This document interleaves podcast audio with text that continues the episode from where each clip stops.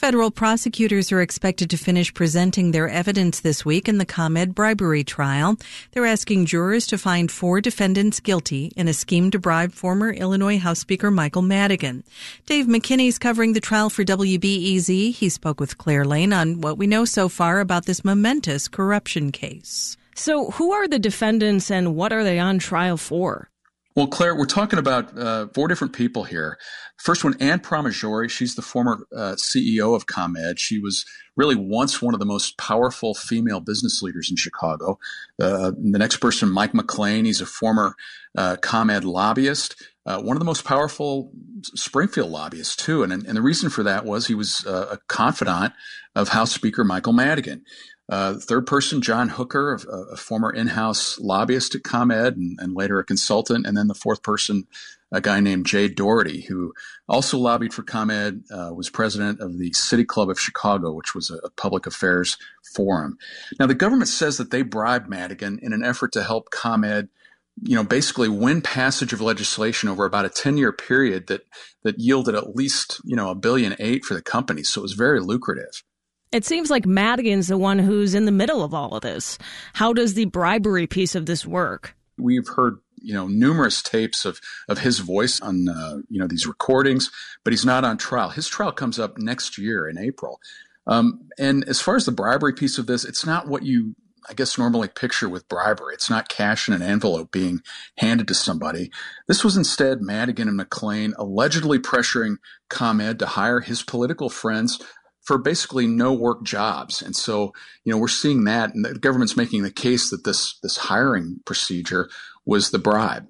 Madigan's request that ComEd hire certain people has been such a big focus of this trial. Can you give us an example of what that looked like? I have a lot of examples that I could point to, uh, Claire, and, and, let me just point to one of them that came up in trial last week.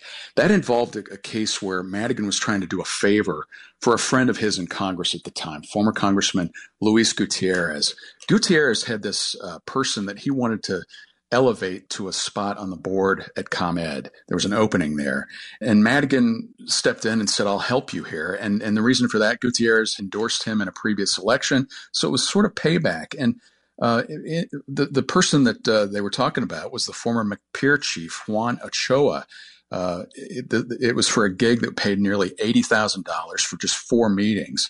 Um, we've got a secret recording of McClain and Pramaggiore that I want to play here that shows how Madigan used McClain to exert pressure on ComEd. I talked to him about Juan Ochoa. Yes. And he would appreciate if you would keep pressing. Okay. Got it. I will keep pressing. Okay. All right. And true to her word, Pramaggiore helped get Ochoa on the board. He got the appointment, and Madigan won out. And he got his, he got the guy he wanted. What's illegal about that? Isn't that what politicians do? Um, you know, I've covered Springfield for a long time, and I knew Madigan was powerful. But this trial and these secret recordings are showing, you know, how McClain and Madigan were using a state-regulated power company really in a way as if they almost owned it, you know, dictating who it should hire. I mean, that's that's something that we think, you know, a business handles on its own.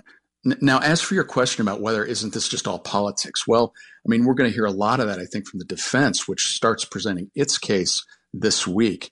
You know, what we've heard so far from the defense lawyers is that they have argued this is how politics works everywhere, Springfield, Washington, wherever.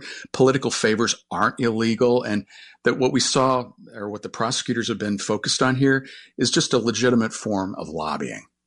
Dave McKinney is WBEZ's Illinois politics reporter. Thanks, Dave. Thanks, Claire.